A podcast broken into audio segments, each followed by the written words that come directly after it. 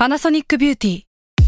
มากกว่าเครื่องเป่าผมด้วยนาโนอีเทคโนโลยีล่าสุดที่จะเปลี่ยนทุกประสบการณ์ที่คุณเคยมีนาโนอีมอยส์เจอร์พลัสเพิ่มความชุ่มชื้นให้เส้นผมหลังใช้งานมากขึ้นถึง 18 เท่า พร้อมชะลอการเฟดของสีผมสำหรับคนชอบทำสีผม ดูแลความชุ่มชื้นทั้งเส้นผม หนังศีรษะและผิวคุณ Panasonic NA0J มีเทคโนโลยีนาโนอีที่ care only you s a l ม o n PODCAST มัน สด อร่อย ก่อนจะเข้าสู่รายการนะคะ บอกไว้นิดนึงว่ารายการของเราเนี่ยดูดวงตามลัคนาราศีนะคะสำหรับใครที่อยากทราบว่าลัคนาราศีคืออะไร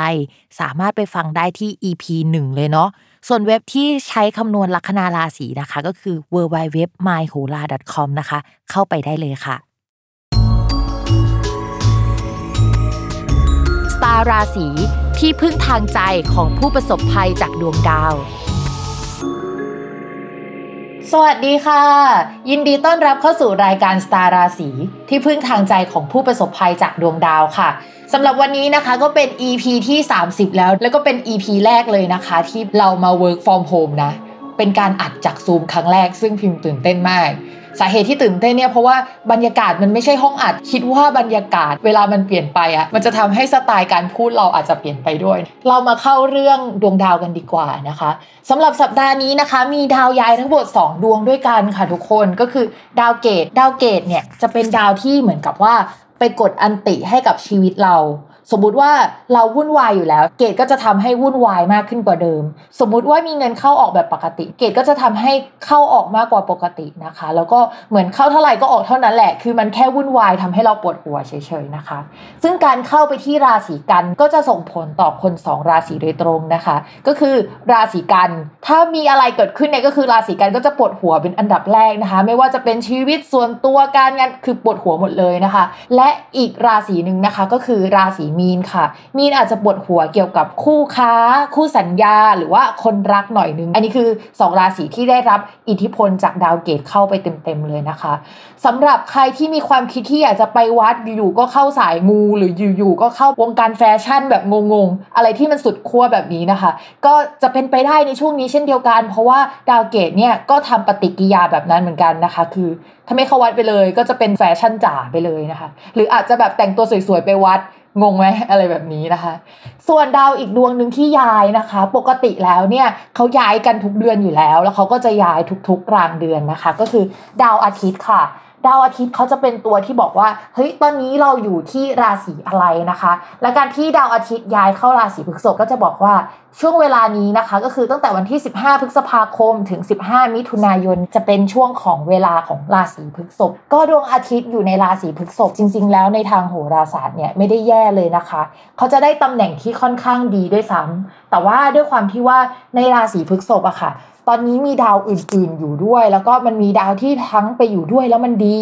และไปอยู่ด้วยแล้วมันก็ไม่ค่อยดีสักเท่าไหร่นะคะ วิธีการอ่านเนี่ยมันจะอีรุงตุงนางนิดนึงสำหรับสัปดาห์นี้เนาะดวงอาทิตย์เนี่ยย้ายเข้าไปสู่ราศีพฤษภก็จะไปเจอกับราหูนะคะ เวลาเราฟังว่าพระอาทิตย์กับราหูมาเจอกันมันเหมือนกับว่าพระอาทิตย์แสงสว่างมาเจอกับความมืดอะ่ะเหมือนเป็นปฏิกิยาที่มันไม่ค่อยดีสักเท่าไหร่นึกออกไหมในทางโหราศาสตร์ต้องระวังชื่อเสียงนะ ใครจะเสียชื่อตอนนี้ใครจะโป๊ะแตกตอนนี้เนี่ยต้องระวังให้เยอะเลยนะคะ แล้วนอกจากนั้นนะคะก็อาจจะต้องระมัดระวังพวก ปัญหาสุขภาพ การเงินถดถอย จากที่เคยหาได้เยอะกว่านี้ก็จะหาได้ไม่เท่านี้นะคะ อย่างก่อนดาวอาทิตย์ย้ายเนี่ยอาจจะได้รับอิทธิพลอะไรหลาย ๆ อย่างนะคะทำให้การเงินเราโอเคขึ้น แต่พออาทิตย์ย้ายมาแล้ว อะไรแบบเดิมมันอาจจะไม่ได้ work อย่างที่เราคิดก็ได้นะคะ จะต้องระมัดระวังเยอะ ๆ เพราะว่าช่องราศีพฤษภมันเป็นช่องที่เกี่ยวกับการเงินของโลก แล้วก็การเงินของประเทศเราด้วยแล้วเวลามีดาวลุ่มหลงมัวเมาเข้าไปอยู่เยอะอย่างเงี้ยมันก็จะส่งผลให้เฮ้ยมันจะมีการ ปั่นตลาดหุ้น ค่าเงินอะไรต่างๆ มันขึ้นลงเป็นรถไฟเหาะหรือเปล่า หรือว่ามันจะมีเกมสต็อปสองหรือเปล่า อะไรแบบนี้นะคะ อันนี้เป็นการตั้งคำถามนะไม่ได้ชี้เชิญหรืออะไรแบบนี้ แต่ก็จะต้องระมัดระวังเรื่องนี้ให้ดีนะคะ นอกจากเรื่องนี้นะคะ คิดว่าหลายคนน่าจะเจอมาสัก2อถึงสสัปดาห์แล้วก็คือเรื่องเกี่ยวกับฝนตก เพราะว่าดาวที่เกี่ยวกับฝนตกเนี่ยยังอยู่ร่วมกันอยู่นะคะ ในช่วงสัปดาห์นี้ เป็นสัปดาห์ที่ปัญหาอีรุงตุงนางเยอะนะคะ เรื่องเกี่ยวกับปอดปัญหาเกี่ยวกับการหายใจนี้ยังคงเป็นสิ่งที่จะต้องต้องระมัดระวังอยู่ เรื่องการเสียชื่อเสียงนะคะ วงการที่เกี่ยวกับการออกกอง วงการบันเทิงอะไรที่เป็นการถ่ายวิดีโอ ถ้าต้องไปเจอใครหลาย ๆ คน อันนี้ต้องระมัดระวังนะคะ สำหรับคนราศีพฤษภนะคะ พิจิกมีถุนนะคะ แล้วก็ราศีตุลพิมพ์ก็อยากให้ระมัดระวังเรื่องการไปพบเจอคนหน่อย เพราะว่าดาวประจำตัวค่ะเขามารุมมาตุ้มอยู่ในช่องเดียวกัน มันเหมือนเป็นงานมิทติ้งอะแล้วมันเป็นดาวที่สามารถจะเจอคนเป็นโควิด ได้หรืออะไรอย่างนี้นะคะ เพราะเพราะงั้นอยากให้ระมัดระวัง อีกราศีนะพิมพ์ลืมเมื่อกี้ก็คือราศีกันด้วยที่ต้องระวังนะคะ